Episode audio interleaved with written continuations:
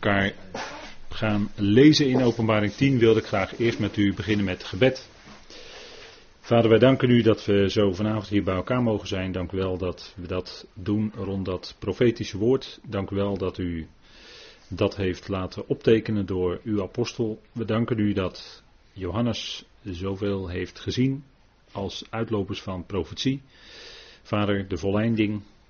En dank u wel, Vader, dat wij als gelovigen die het evangelie van Paulus mogen kennen, zelfs nog verder mogen kijken dan openbaring 22, Vader.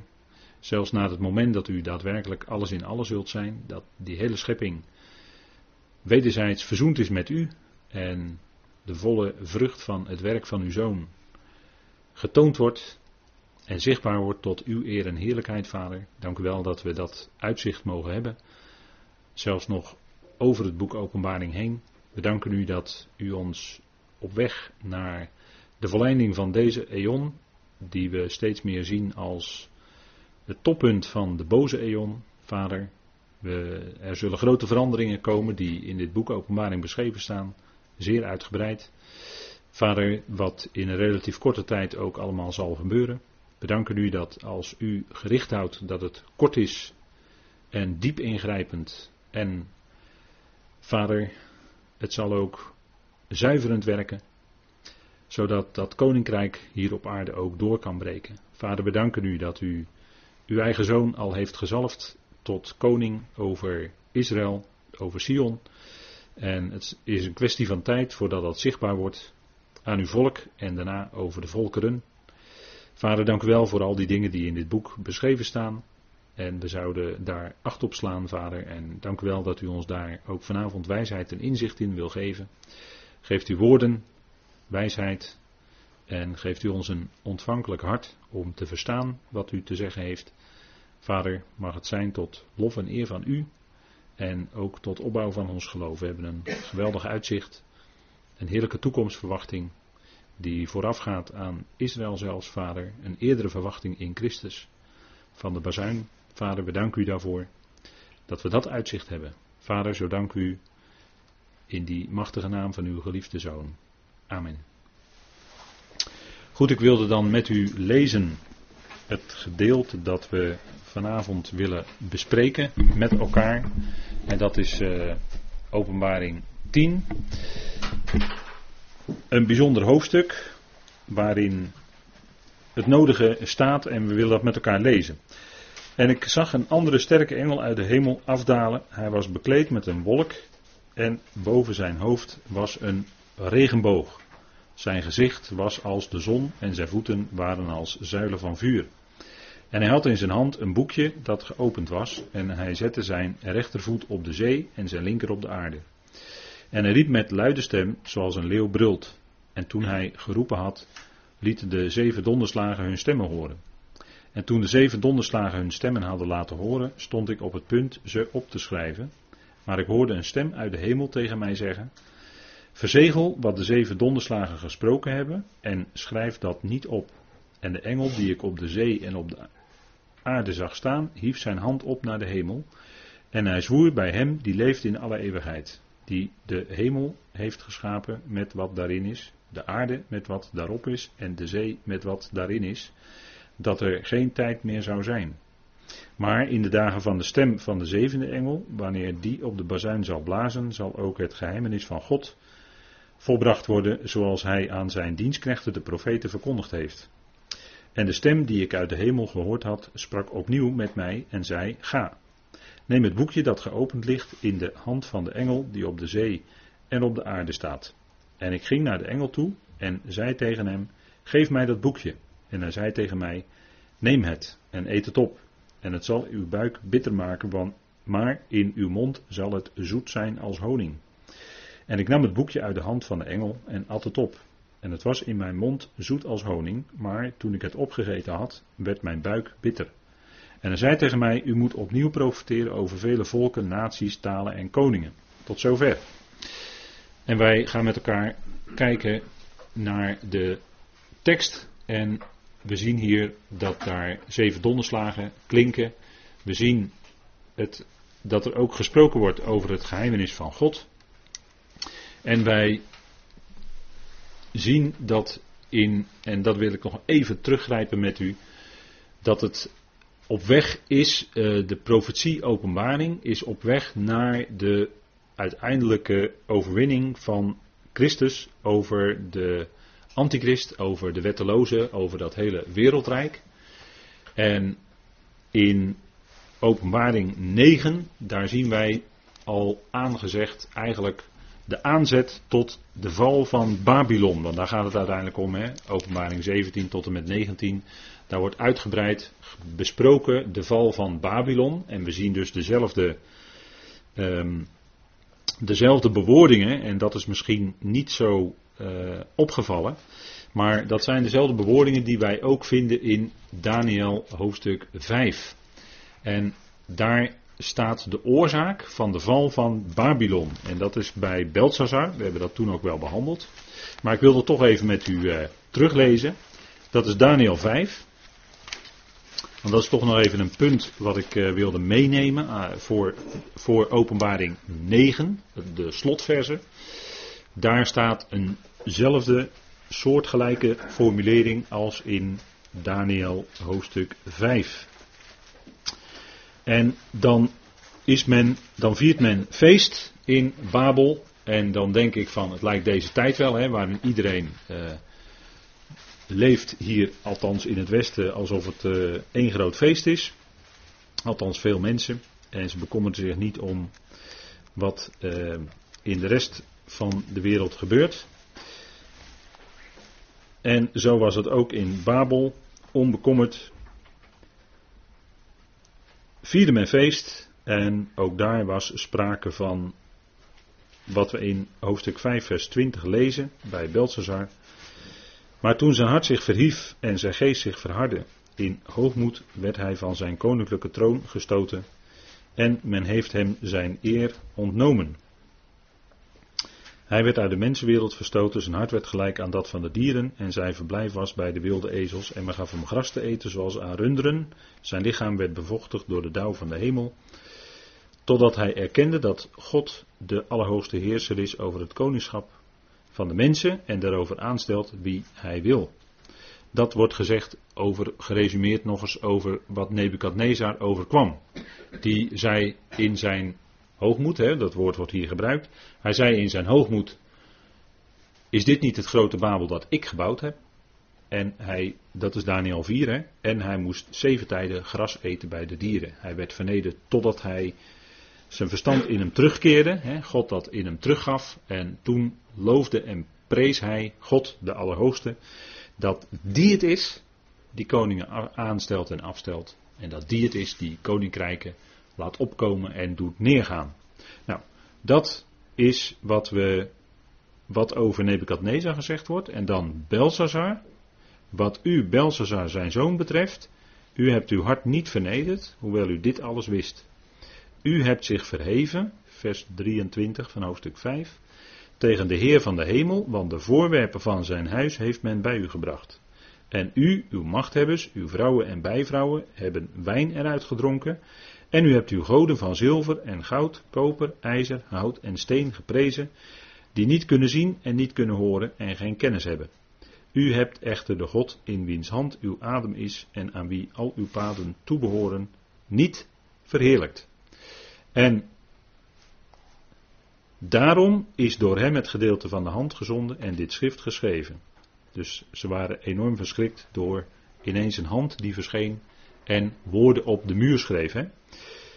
Mene, mene, tekel, oefarsin, dat betekent gewogen, gewogen en te licht bevonden.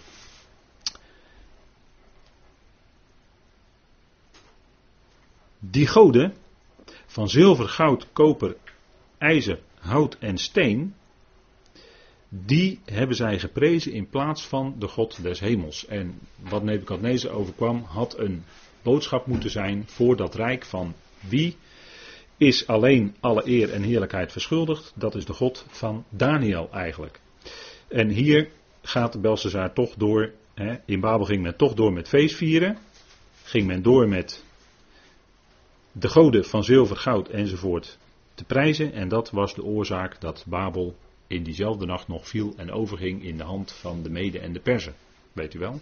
Dat was het einde van de loopbaan van Belshazzar. En het koninkrijk verviel dus in de handen van de Mede en de Perzen. Einde van die fase van Babel. Nou, die bewoordingen worden ook aan het eind van Openbaring 9 gesproken. Dat hebben we de vorige keer met elkaar gezien, behandeld, gelezen.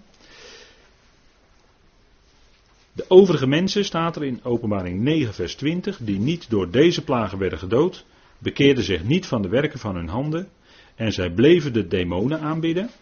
En we hebben gezien dat het ging om die vier grote godsdiensten, of religies kan ik beter zeggen. En de gouden, zilveren, koperen, stenen en houten afgoden die niet kunnen zien, horen of lopen. Ziet u, dezelfde formulering als in Daniel 5. En deze formulering, en ik heb op deze dia ook gezet, Psalm 115, hè, daar, daar staat dat ook. Hè, een, een soortgelijke formulering, en Psalm 135, dat het gaat om afgoden van allerlei uh, soort uh, grondstoffen, zeg maar, gemaakt. En die kunnen niet horen, die kunnen niet zien, ze kunnen niet spreken, enzovoort. Nou, dat was de oorzaak in Daniel 5 van die fase van de val van Babylon, van Belshazzar. En dat zal ook de oorzaak zijn van de val van dat antichristelijke wereldrijk, waarin men niet alleen al die demonen blijft aanbidden, maar waarin men straks ook verplicht zal zijn om het beest en het beeld van het beest te gaan aanbidden. En dat zullen we allemaal nog gaan zien in het zogenaamde tempelgedeelte in Openbaring 13. En dat zal de reden ook zijn waarom Babylon als de hoofdstad van dat antichristelijke wereldrijk zal gaan vallen. En de val zal groot zijn van Babylon, heel groot. En de, we, we, weten uit diverse, uh, uit diverse berichten dat het geheimenis van de wetteloosheid in volle gang is. En het is slechts een kwestie van tijd. En wat mij betreft een korte tijd dat de wetteloze, zoals Paulus die noemt in 2 Thessalonicense 2, zich in de tempel van God zal zetten en zich zal laten aanbidden als was hij een God. met kleine letter dan. En dan zien we dus, en ik wilde dit even meenemen als een vergelijking, je moet altijd schrift met schrift vergelijken. In Daniel 5 zien we dus dezelfde bewoordingen als in openbaring 9. En openbaring 9 gaat eigenlijk pas verder. Dat heeft te maken met openbaring 10 vers 7, het geheimenis van God is voltooid als de dagen van de stem van de zevende engel zal klinken. De bazuin zal klinken, die door de zevende engel geblazen zal worden. Dan gaan de schalen los, maar dat betekent ook het einde van de huidige fase en dat betekent de aanvang van het koninkrijk van Christus. bij die zevende engel gaan die schalen los, maar dat is gelijk de inleiding tot de ondergang van het wereldrijk van de antichrist en de vestiging van het aardse koninkrijk van Christus, die losgemaakt zal worden zonder handen als de steen, weet u wel, uit Daniel 2. En dat hele beest, of dat hele beeld zal vernietigen. En dat hebben wij gezien de vorige keer. En we gaan even nu naar Openbaring 10, vers 1. Daar staat een andere sterke engel. Een andere sterke engel. En dat woord ander, dat heeft hier te maken niet met een andersoortige, maar anders, maar dezelfde soort. En dat, dat wijst dan terug naar die vier boodschappers die wij hebben gezien in Openbaring 9, die een bepaalde jurisdictie hadden. En daar werd ook gesproken over Apollyon, weet u wel, Abaddon, de verderver. En daar was inderdaad heel heftig wat de vorige keer moest klinken, dat daar zeer veel mensen door gedood werden. Hè, wat in die nasleep dan allemaal tevoorschijn komt aan bovennatuurlijke wezens misschien wel. Uh, in ieder geval iets bovennatuurlijks. Het is een beschrijving waar Johannes niet goed raad mee wist hoe hij dat nou moest omschrijven. En hij, noem, haalde er allebei uh, voorbeelden bij waar het dan op leek. dat woordje als hè, valt erop. Hij zag iets als dit en als dat. En dat had een enorme vernietigende uitwerking. Hè. Die staart van schorpioenen enzovoort. En dat gif en noem alles maar op.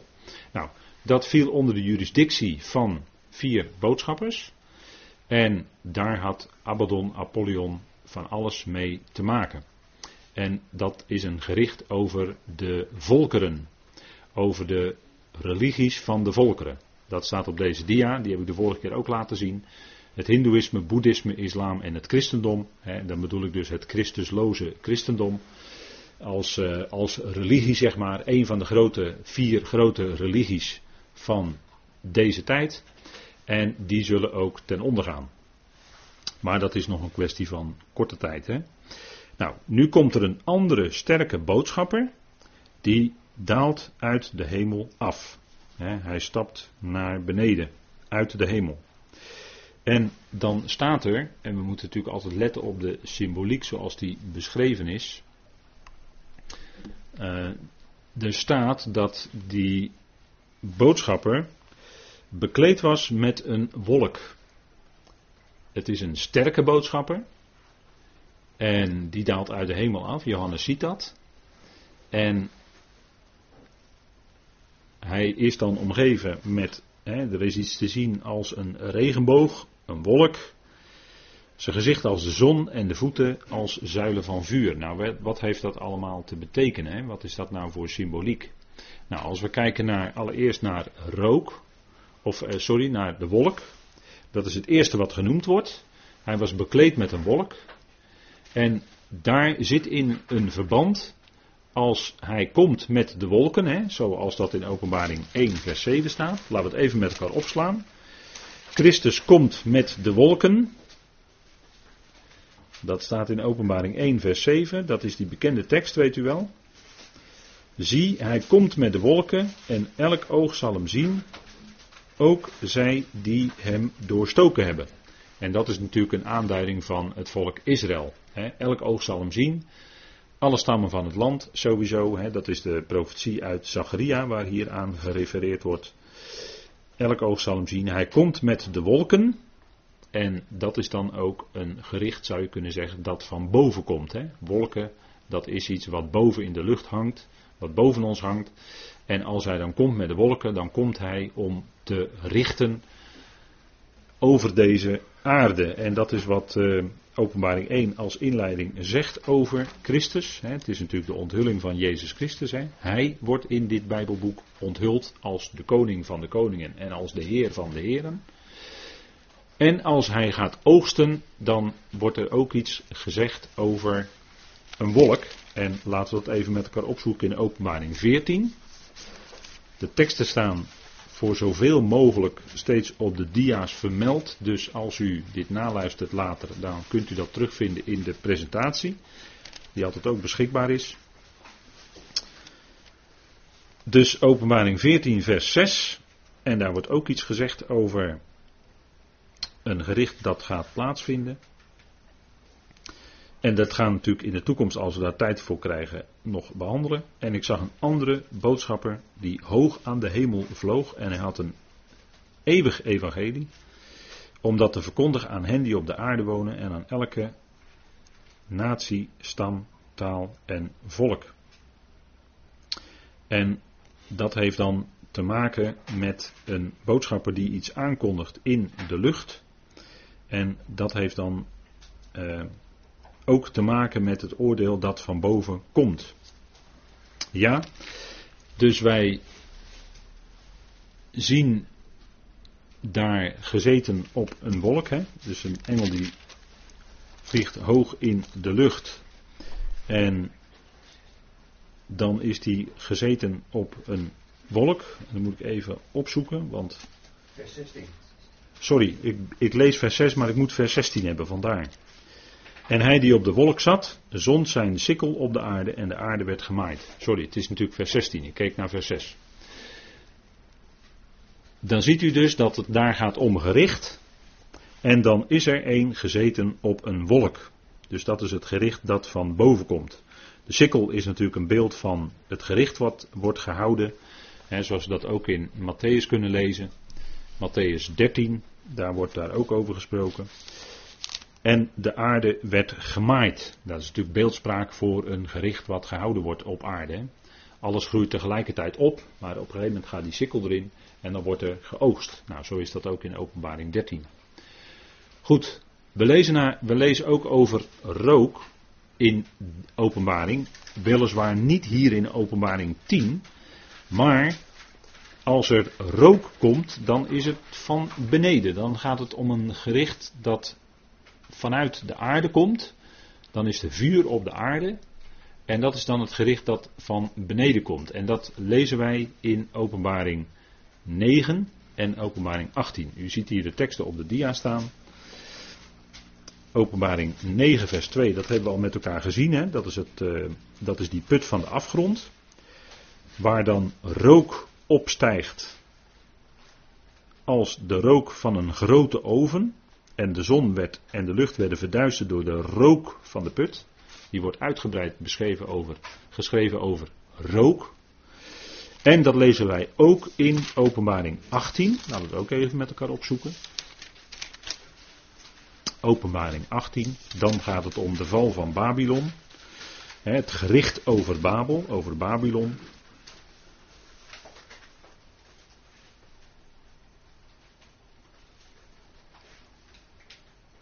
En dan gaan de koningen van de aarde die hoerderij met haar bedreven hebben en losbandig geleefd hebben, huilen, rouw over haar bedrijven wanneer zij de rook van haar verbranding zullen zien. U ziet dus de rook.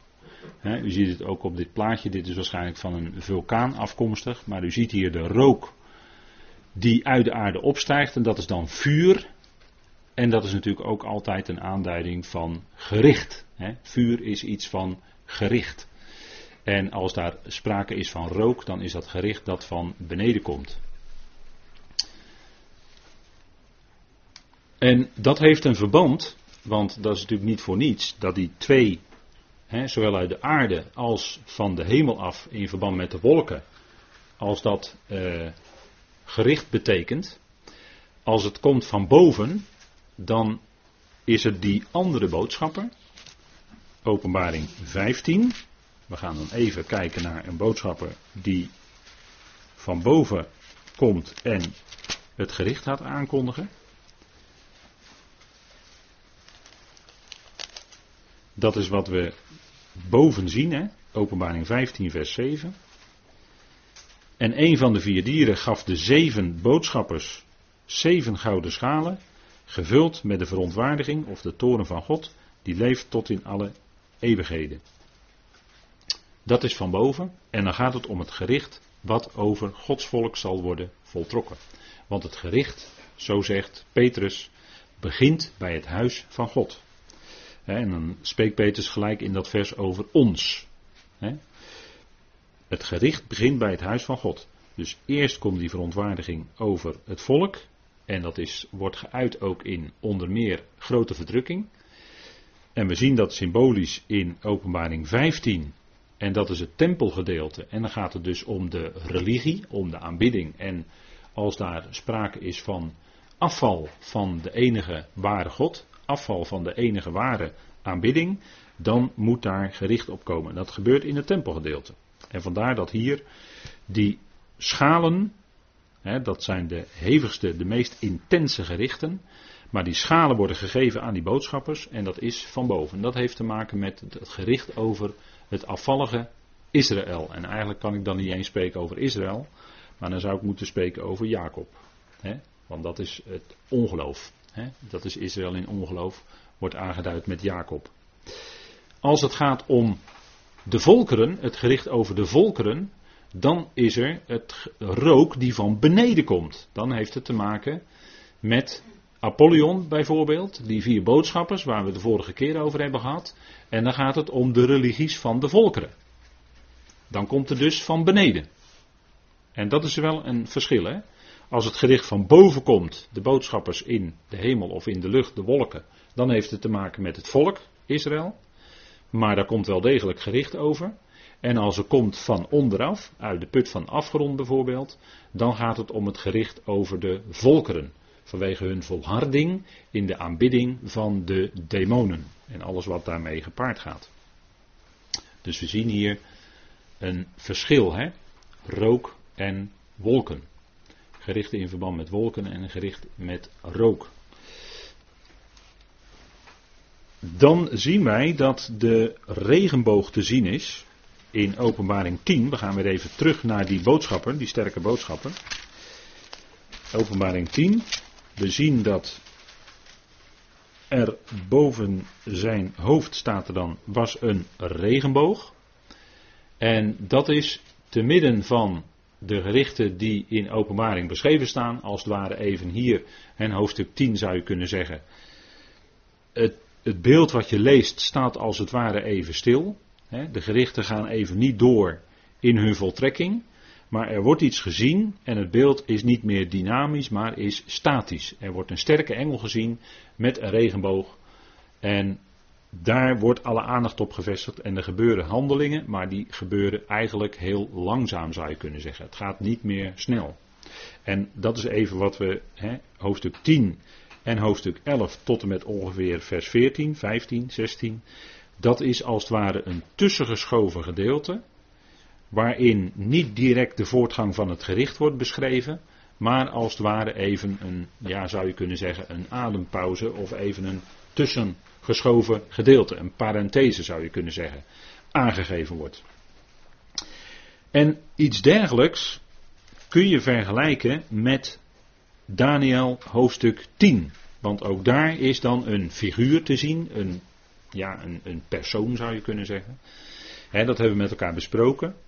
En daar wordt ook iets geopend wat te zien is en wat een geestelijke dimensie heeft, want daar wordt gesproken over de vorst van de Persen, daar wordt gesproken over uh, Michael en misschien, dat is een suggestie van broeder Nog, en die geef ik maar even mee uit zijn commentaar.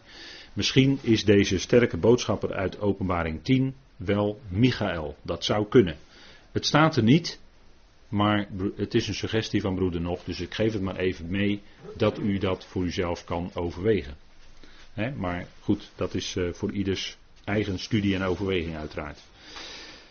Het beeld, gaat, het beeld is hier dus statisch, het is een tussengeschoven stuk zou je kunnen zeggen.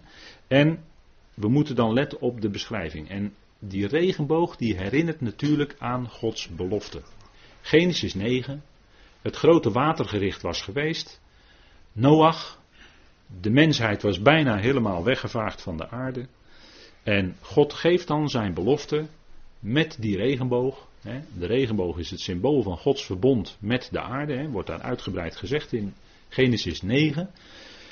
Dat hij de aarde niet meer door water zo zal laten vergaan. Dus elke keer als wij de regenboog zien, kunnen wij daaraan denken. En als het goed is, ik denk dat u dat ook doet als u regenboog ziet, dat u daaraan denkt. Althans, ik doe dat wel.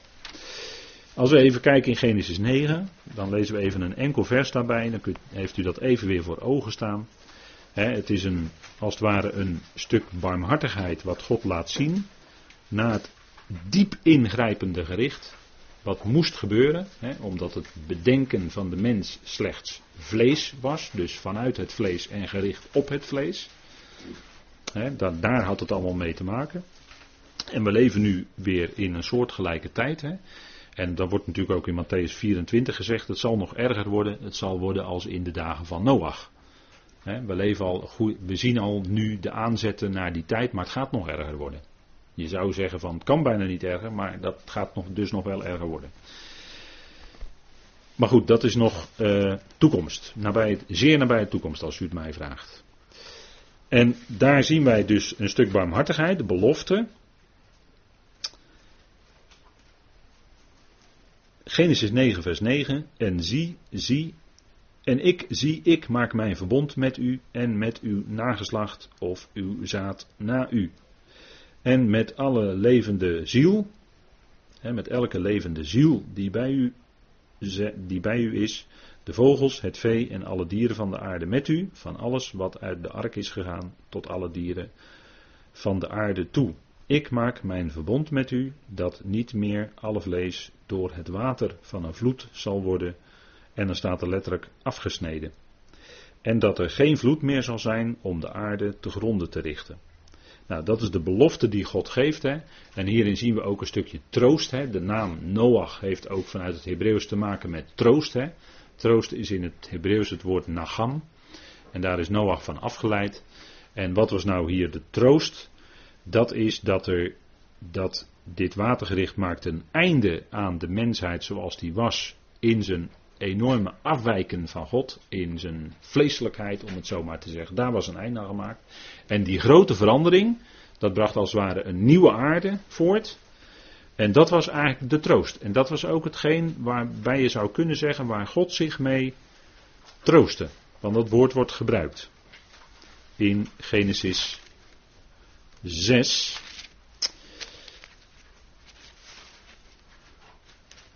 Want dan staat er eigenlijk dat het God berouwde dat hij de mens gemaakt had. Genesis 6, vers 6, weet u wel. Maar daar staat dat woord wat ik net noemde, wat toegaat naar troost. Dat heeft daarmee te maken. En het bedroefde hem in zijn hart. Nou, uh, die troost zit hem erin dus dat daar een nieuw begin komt.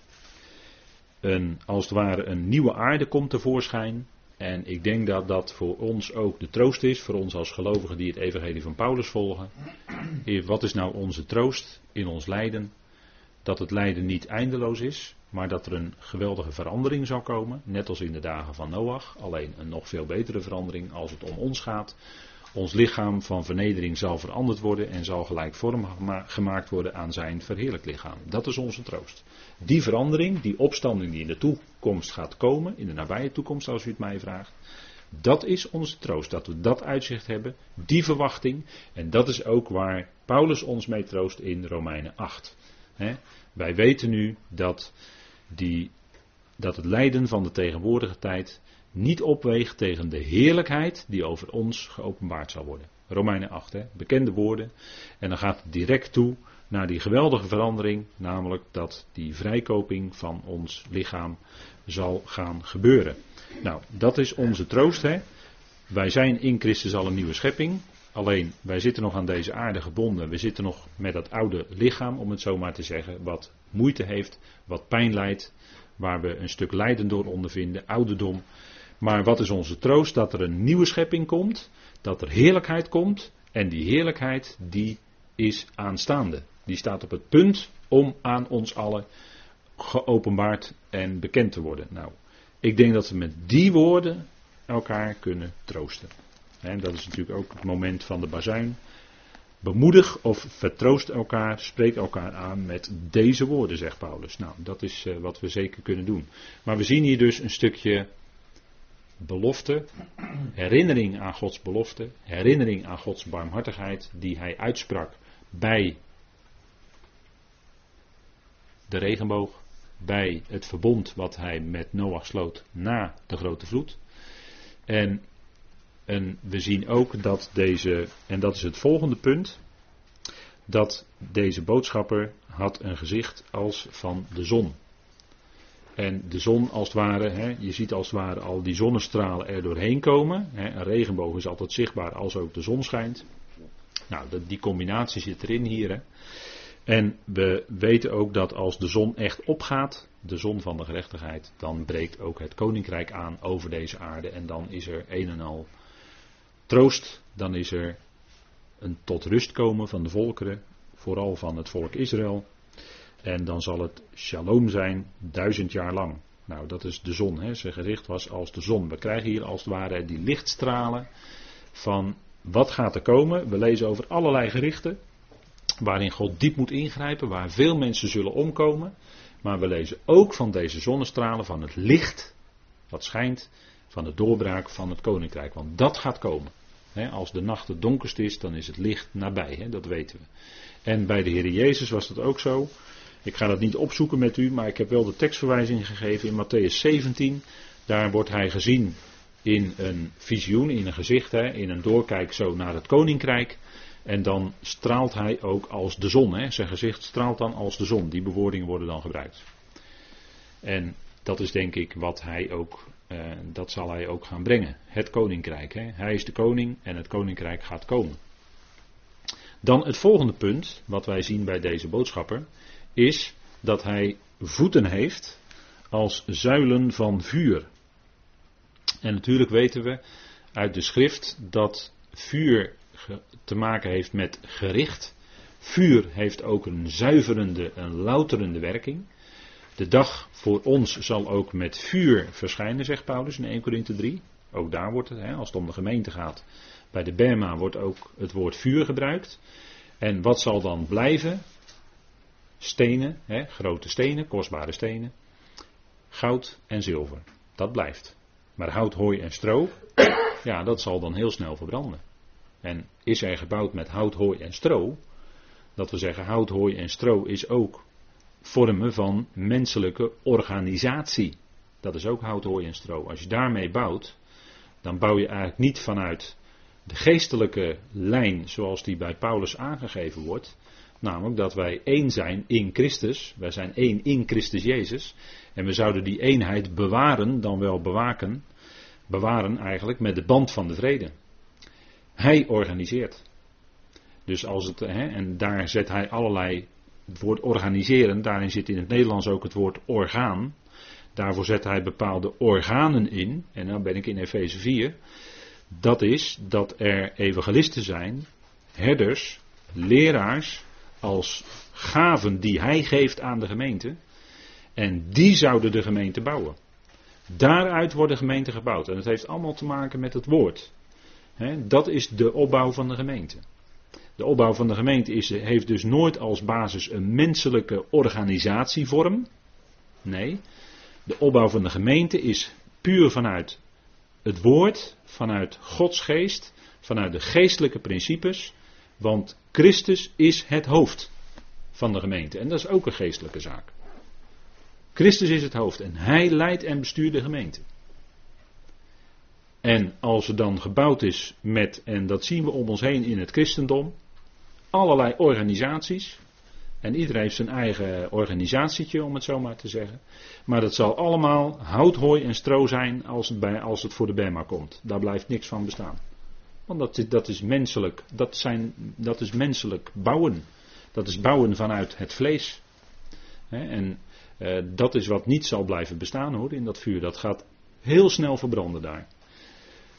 Omdat het allemaal in de weg staat de doorwerking van de geest, doorwerking van de geest in het lichaam van Christus, in de gelovigen. Menselijke organisaties staat dat heel vaak in de weg. En daarom is ook altijd Christus zelf het die de lijnen in het lichaam uitzet. Nou, vuur, ik ga weer even terug naar de openbaring, want anders blijven we hangen in de Efezebrief. Maar vuur heeft te maken met gericht, met loutering, met zuivering. Dat zal moeten plaatsvinden, want uh, dat hebben we ook gezien bij de gemeente, maar daar komen we in Filippenzen nog wel vaker op terug, in de studie Filippenzen. Vuur, dan gaat het hier om het contact met de aarde, de voeten. De voeten worden hier gezien als zuilen van vuur. Voeten is dat wat contact maakt met de aarde. En deze boodschapper, die staat op de aarde en op de zee. En dat is natuurlijk symbolisch voor het feit dat God degene is die door Christus die hele aarde, die hele wereld onder de voeten van Christus zal brengen. Dat, dat zal gaan gebeuren. We lezen daarover in Psalm 8. Laten we dat even met elkaar opzoeken. want kijk, de mens die verheft zich en Jezaja 2 zegt ook dat al wat verheven is als die dag de dag van JW gaat komen, zal al wat verheven is door de mens, zal teniet gedaan worden. En wij lezen dat ook in Psalm 8, daar lezen wij over diegene die gaat komen, waar heel het boek Openbaring in feite over spreekt. In Psalm 8 lezen we over diegene die minder is gemaakt dan de boodschappers. En dan even voor nu vanaf vers 6. Toch hebt u hem weinig minder gemaakt dan de boodschappers.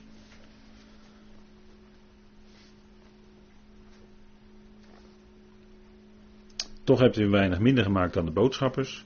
En hem met eer en glorie gekroond. U doet hem heersen over de werken van uw handen. U hebt alles onder zijn voeten gelegd. En over wie gaat dit? Dit gaat niet over de mens met de kleine letter, maar dit gaat natuurlijk over de zoon des mensen, de zoon van Adam, Christus. Hij is degene onder wiens voeten alles gelegd zal worden. En deze boodschapper in de openbaring die symboliseert dat. Alles zal onder zijn voeten komen. En dat staat natuurlijk niet alleen hier, maar we kennen natuurlijk ook Psalm 110. Maar goed, dat is een bekende, die wordt vaak aangehaald. En deze tekst uit, Hebreeën, of uit Psalm 8 wordt natuurlijk aangehaald in Hebreeën 2. En daar wordt het uitgelegd dat het daar te maken heeft met de Heer Jezus. Die wij ook zien met eer en heerlijkheid gekroond. Weet u wel? Hebreeën 2, vers 9. Hè? Hij is met eer en heerlijkheid gekroond. En dan wordt er gerefereerd aan deze Psalm 8. En dat wordt daar dus ook toegepast op de Heer. Hè? En we zien dat ook, uh, kijk, die volkeren, die verzamelen zich. En die willen graag één, één woord gaan spreken. Dat zal ook gaan gebeuren. Die zullen ook een mond krijgen. Een mond die zich gaat gaat, zich gaat uitspreken tegen de Allerhoogste, hebben we gezien in Daniel 7, Daniel 8. Een, iemand die grote woorden spreekt tegen de Allerhoogste. Nou, dat zal de mond van de volker zijn. Over die verzameling van de volken wordt gesproken in Psalm 2. Laten we ook even Psalm 2 erbij pakken.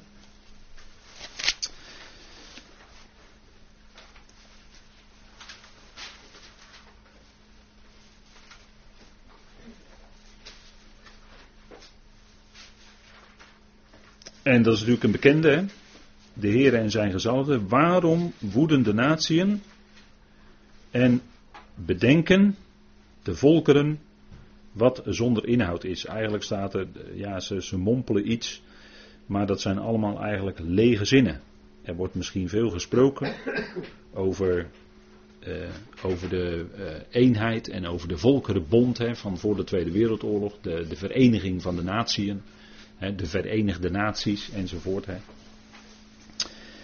Nou, dat, dat, lezen we ook hier in Psalm 2. Hè. De koningen van de aarde stellen zich op en de vorsten spannen samen tegen de Here, tegen JW en tegen zijn gezalfde, tegen zijn Messias.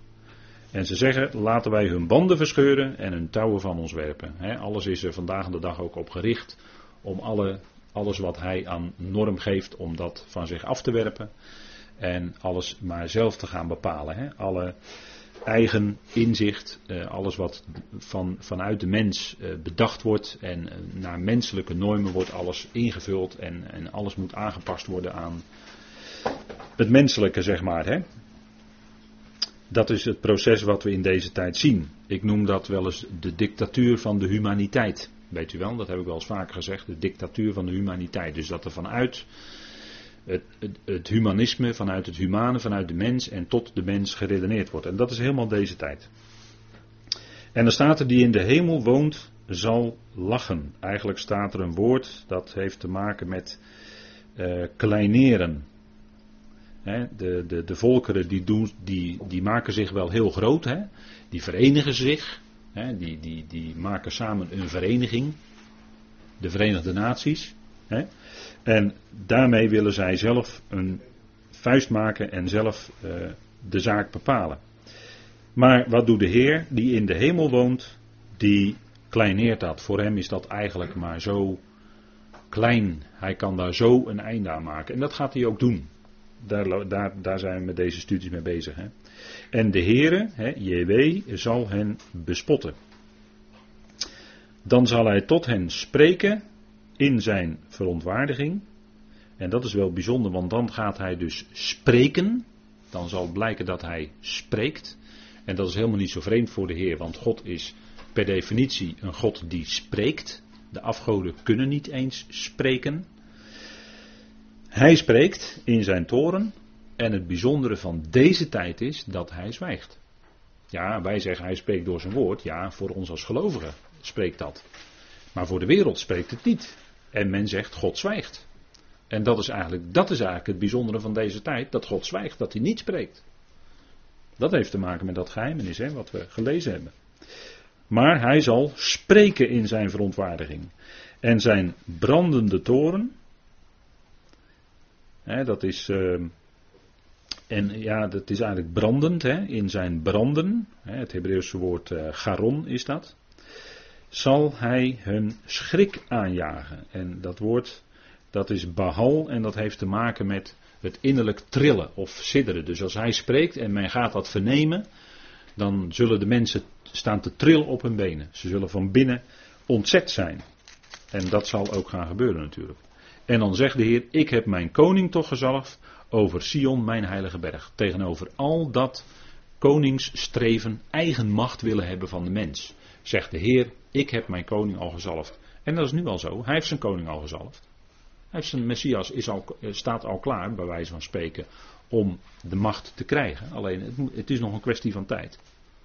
Ik toch heb mijn koning gezalfd over Sion, mijn heilige berg. Daar gaat het allemaal beginnen, in Israël, straks. Ik zal het besluit bekendmaken.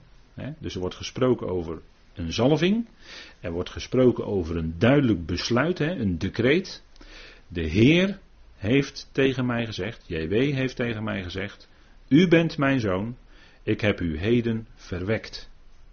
Hij zal het zijn die de volkeren zal gaan leiden. Want vers 8 zegt: Eis van mij, en ik zal u de Goyim geven als uw eigendom. En de einden van de aarde als uw bezit. Dat is die zoon, hè? dat is die gezalfde. Die door God al gezalfd is tot koning over Sion. En van daaruit zal hij de hele aarde gaan regeren.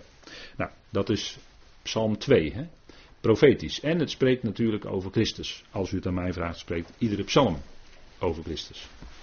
Niet alleen over Christus, maar wel in de eerste plaats, als u het mij vraagt. Efeze 6, als we even denken aan de voeten. De voeten maken contact met de aarde.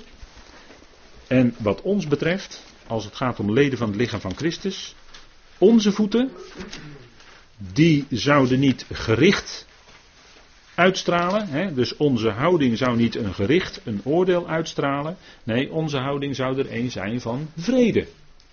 Wij, zijn, wij hebben onze voeten onderbonden met de bereidheid van het evangelie van de vrede, de verzoening. Dat is als het gaat om onze voeten, hè? Waarmee wij contact maken met de aarde. Dus voor zover het gaat om onze contacten met onze medemensen, dan zou onze houding er een zijn van vrede. houd voor zover het van u afhangt, vrede met alle mensen. Zij die vrede met alle mensen houden, wreken zichzelf niet, geliefden, zegt Paulus. Romeinen 12, hele bekende woorden. Maar zo goed en toepasselijk voor onze praktijk. Wij zouden vrede bewaren naar alle mensen toe. En we zouden ons niet wreken, we zouden eerder onze vijanden te eten en te drinken geven, om op die manier vurige kolen op het hoofd te hopen. En die ander dus op die manier beschaamd te maken. Dat is moeilijk als je. Wordt gesproken over vijanden hè, in Romeinen 12. Wordt gesproken over vijanden je vijanden te eten en te drinken geven. Dat is wat.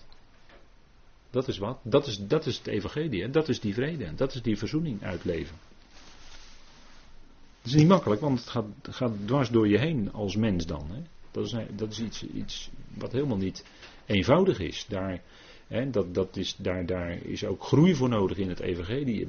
Het, het, het uh, gaan, gaan zien, het, ervan doordrongen zijn wat het evangelie daadwerkelijk betekent. Het geheimenis van het evangelie is verzoening. En dat zouden we uitleven, dat is vrede. En dat is die bereidheid die wij tonen als die ambassadeurs, hè, in zekere zin ambassadeurs van Hem. Wij hebben niet zuilen van vuur aan onze voeten, nee, wij houden vrede, sandalen van vrede. Dat is heel wat anders. Hè, dat is een enorm contrast hier met openbaring. Maar goed, we gaan verder met de volgende. En dat is de boekrol. Die boodschapper die heeft in zijn hand een boekrolletje. En met name in vers 8 ehm, tot en met 10 komt dat terug. En dat boekrolletje, dat, is echt een klein rolletje. Er wordt echt een, een verkleinende, verkleinende vorm in het Grieks gebruikt. Het is een boekrolletje. En die blijkt dan in de hand van de boodschapper geopend te zijn. Daar staat in vers 2. Hè? En hij had in zijn hand een boekje, of een boekrolletje, dat geopend was. En waar wijst dat op? Je zou kunnen denken, en daar volg ik weer de exegese van broeder nog, aan een wettelijk document gericht aan zijn volk. Dus dan gaat het eerst om het volk Israël. Want het gericht wat gaat beschreven worden is over het volk Israël in die komende hoofdstukken. We praten dan over hoofdstuk 11 vers 19 tot en met 14 vers 20. Dus daarin gaat dat gericht over het volk Israël zich voltrekken. De boekrol met zeven zegels verzegeld, die we al hebben gezien, is een stuk groter. En dan gaat het over het gericht over de natieën. Dus u ziet daar ook weer een verschil. Hè? Bij de natie een grote boekrol zeven zegels. Gaat het om een gericht voor Israël, is het een klein boekrolletje dat geopend is. En dat zou dan duiden op een wettelijk document. er is iets geopend en dat moet ook gaan gebeuren. En u ziet dat je op al die details van zo'n van zo'n tekst moet letten. We zien wat mogelijk waarschijnlijk tegelijkertijd in die eindtijd gaat gebeuren. En met die eindtijd bedoel ik dan de tijd waar het boek Openbaring over spreekt. We zien daar de zesde bazijn met de uitwerking ervan over de religies van de mensheid. We hebben de vorige keer behandeld, Openbaring 9. En die zullen mogelijk tegelijkertijd gaan plaatsvinden met de zeven schalen. Met alle uitwerking die dat heeft. Over het afvallige Israël. Wat dus in het tempelgedeelte van openbaring naar voren komt. Want dan gaat het om de afval van de ware aanbidding van JW. En dat heeft alles te maken natuurlijk met het afvallige Israël. Dus die zeven schalen plus een uitwerking. En als die dingen gaan gebeuren, dan is het mogelijk dat het tegelijkertijd gaat plaatsvinden. Dus één groot gericht wat zo over die wereld gaat komen. Dan wordt hier gesproken over zeven donderslagen. En de, het, het bijzondere is dat hier dus gezegd wordt, uh, Johannes die hoort die donderslagen. Uh, en daaraan voorafgaand hoort hij een luide stem zoals een leeuw brult. Hè? En je zou misschien kunnen denken aan de stem van de Heer zelf, want in openbaring wordt hij gezien als de leeuw uit de stam van Juda. Openbaring 5, vers 5. En het is natuurlijk de stem, donderslagen, verwijst natuurlijk ook naar de stem van God zelf. Denkt u aan een bekende psalm als Psalm 29, waarin allerlei facetten van die stem van God worden genoemd. En als het gaat om een luide stem die, die luid brult zoals een leeuw. Nou, een leeuw, daar moeten we toch direct denken aan openbaring 5, waarin de Heer naar de Heer verwezen wordt. Hij is de leeuw uit de stam van Juda. En daar kwam hij natuurlijk ook uit voort. dat was de koningslijn. De stam van Juda. David, de wortel van David. En dat wordt, daarna wordt verwezen in openbaring 5 vers 5, zult we even met elkaar lezen. Zie, de leeuw die uit de stam van Juda is, de wortel van David, heeft overwonnen om de boekrol te openen en zijn zeven zegels te verbreken. Heel belangrijk moment in de openbaring. Hij overwint en hij verbreekt die zegels, gaan dus door hem open en het gericht gaat voltrokken worden. En we zien dan in openbaring 10 dat er dus een stem is die brult als een leeuw. En daar kun je niet anders dan denken aan openbaring 5. Hè? Dus het is die stem weer van de Heer. En dan gaan er ook zeven donderslagen klinken. Maar het merkwaardige is dat Johannes ze niet mocht op. Hij hoorde ze wel, maar hij mocht ze niet opschrijven. Dat moest als het ware nog even geheim blijven. Dat mocht nog even niet bekendgemaakt worden. En dat verwijst mogelijk naar de gerichten die nog gaan komen. Het, wordt hier nog even verzegeld als het ware. Net zoals in openbaring 8 er sprake is van een verzegeling. En in Daniel 12 vers 4 bijvoorbeeld. Daniel moest ook die boekrol die hij geschreven had verzegelen tot de tijd van het einde. Waarin staat er dan in de vertalingen de kennis zal toenemen. Maar het is heel goed mogelijk vanuit het Hebreeuws dat is maar een heel klein hoekje aan die letter, dat het kwaad zal toenemen. dat is het verschil tussen de, de, dalet of de resh. Nou, dat is maar een heel klein hoekje. En als dat een kleine verschrijving is van de kopiist, dan kan dat ook zijn, heel goed mogelijk zijn dat daar staat het kwaad zal toenemen. Daniel 12, vers 4. En daarvoor moest die boekrol verzegeld worden tot de tijd van het einde. En in die tijd leven wij bijna. Maar dan zal het kwaad nog veel verder toenemen. We zien dat in onze tijd natuurlijk al enorm toenemen, maar het zal nog veel erger worden. En daarom moet daar ook snel een einde aan gemaakt worden. Nou, die stem uit de hemel, hè, want hij hoorde een stem zeggen, een stem uit de hemel, die klinkt opnieuw in vers 8, maar dat is dan voor na de pauze. Verzegel wat de zeven donderslagen gesproken hebben en schrijf dat niet op. Dus dat moest nog dicht blijven, dat moest verzegeld blijven tot de tijd waarin het moest gaan gebeuren. En dan en mogelijk, die zeven donderslagen heeft dat te maken met die zeven schalen die nog uitgegoten gaan worden. Met alles, met alle gevolgen van dien. Hè?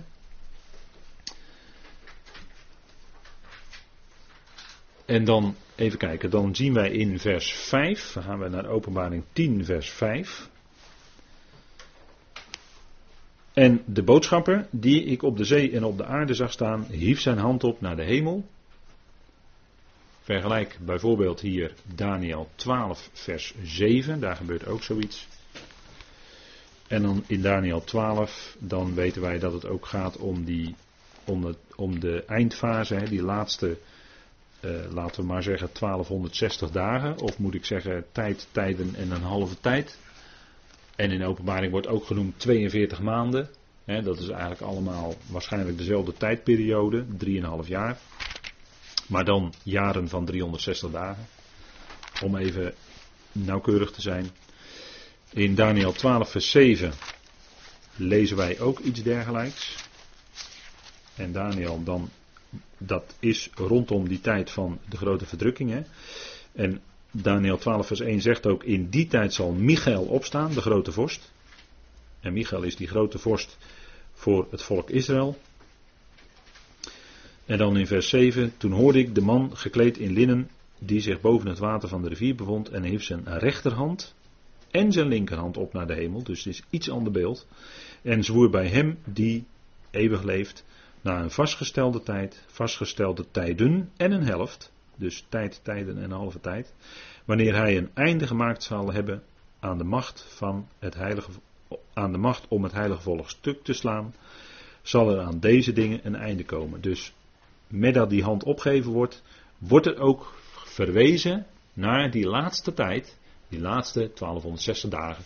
En het midden van de jaarweek is het moment dat het volk kan gaan tellen, 1260 dagen, tot de tijd van het einde. En daar zitten we natuurlijk dan hier in openbaring ook dichtbij. En natuurlijk eh, ziet u hier de verschillende woorden voor tijd. Hè? Dat is nog maar een korte tijd. We kennen era's, dat is het woord kairos in het Grieks.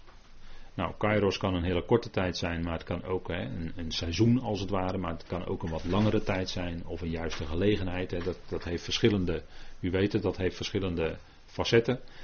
Tijd in het algemeen, hè, de voortgaande tijd is chronos in het Grieks, dat weet u wel, hè, chronologisch, we kennen dat woord wel, hè, chronologische volgorde. Nou, dat is afgeleid van het woord chronos, dat is gewoon het algemene woord voor tijd. En we kennen ook veel langere tijdperioden, namelijk de eonen, de ionen, of de olamim, hè, dus de langere grote tijden, de vijf tijdperken zoals die mogen kennen in het plan van God. Hè, dat zijn zo de verschillende woorden voor tijd. En dat zien wij ook in het zesde vers, daar komt dat begrip tijd ook naar voren. En er staat, en hij zwoer bij hem die leeft in de eonen van de eonen. Dus die boodschapper, of die sterke, die strekt zijn rechterhand uit naar de hemel. Heft zijn hand op naar de hemel. En hij zweert dan bij hem die leeft in de eonen van de eonen, staat er dan eigenlijk. Vaak wegvertaald in de vertaling als in alle eeuwigheid. Maar ja, dat is nogal een kromme vertaling van wat er eigenlijk in het Griek staat. Met alle gevolgen van dien. Maar daar is ooit een keer een boekje van verschenen. Ook in het Nederlands hebben we dat toen vertaald. Uh, hoe de eeuwigheid binnensloop. Wie zich die eeuwigheid einschlieg. Van uh, Alexander Thompson is dat. Een heel mooi boekje. Waarin precies duidelijk wordt gemaakt hoe het begrip tijd, tijdperk, aion, olam. Hoe dat verworden is door, tot het filosofische begrip eeuwigheid in de loop van de geschiedenis. En het is allemaal aanwijsbaar. Hè, dat staat allemaal in dat boekje. Is uitgegeven binnen onze gemeente. De eonen van de eonen, en we weten dat die uitdrukking, die hebben we in het begin van de studies behandeld ook, we weten dat die uitdrukking altijd wijst naar de laatste twee eonen, de tijd van de duizend jaar en de tijd van de nieuwe aarde en de nieuwe hemel, weet u wel. Maar dat zijn natuurlijk allemaal tijdperken. Dat zijn geen eeuwigheden, dat zijn natuurlijk tijdperken. Hè, want anders is het onzinnig. Je kan niet spreken over meerdere eeuwigheden. Dat kan niet, dat is onmogelijk. Dat is een heel, hele simpele zaak in het Nederlands. Al uh, onmogelijk. Hè?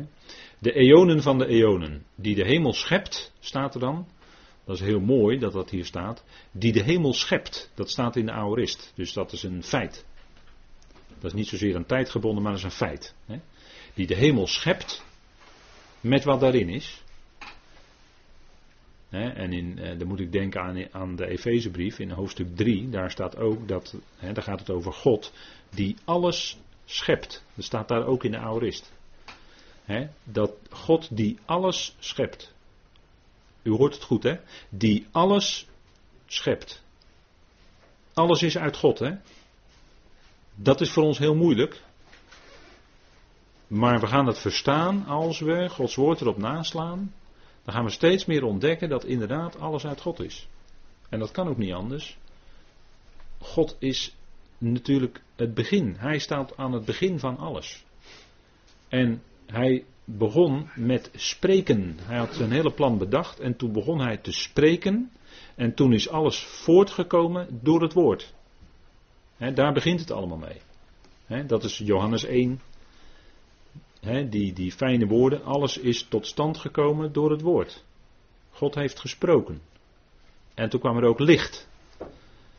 En toen ging dat hele plan ging rollen. dat hele plan ging lopen. Maar dat is voortgekomen uit God. Dat kan niet anders. Alles moet je terugvoeren tot die ene bron met een hoofdletter God. Alles is uit God, zegt Romeinen 11, vers 36. En dan ontbreekt daar het woord zijn in het Grieks. Want anders zou je kunnen zeggen nog dat je het woordje als moet toevoegen. Maar dat ontbreekt daar. Er staat alles uit God. En dat is echt een absolute uitspraak. En alles is ook door hem en ook tot hem. En dat is het einddoel. Alles keert terug naar de oorsprong, zou je kunnen zeggen. Alles is uit hem, alles is ook door hem en alles is tot hem. Hij is degene die alles schept. Nou, hij schept ook de hemel. en in het Hebreeuws zou dat dan altijd een meervoud zijn, maar hier staat de hemel, die de hemel schept. Met wat daarin is. De aarde met wat in haar is. En de zee met wat in haar is. Dat geen tijd meer zal zijn. Dat geen tijd meer zal zijn, dat is dan het Griekse woord chronos. En dat betekent, er zal nu geen tijdverloop meer zijn. Maar het gaat nu gebeuren. Alles, het staat op het punt om te gaan gebeuren. Geen uitstel meer mogelijk. En toch zitten we hier in openbaring 10. En dat is als het ware een, een pauzemoment zou je kunnen zeggen. Eh, waardoor je zegt van ja, dan gaan die gerichten vertragen. En waar heeft dat mee te maken? Dat heeft ermee te maken omdat gericht houden Gods vreemde werk is. Het is Gods vreemde werk. Jezaja 28 vers 21, kunt u dat nalezen. Gericht houden, dat doet God heel kort, snel en heel grondig. En als het gaat om betonen van genade en barmhartigheid, dan duurt dat heel lang. Genade is, genadetijd is al 2000 jaar. We hebben een hele korte periode van gericht. En daarna komt een lange periode van duizend jaar van shalom voor de volkeren. We kennen natuurlijk ook de afloop van die duizend jaar. Daar komt nog een openbaring aan de orde. Maar het is duizend jaar shalom voor de volkeren vanuit Israël.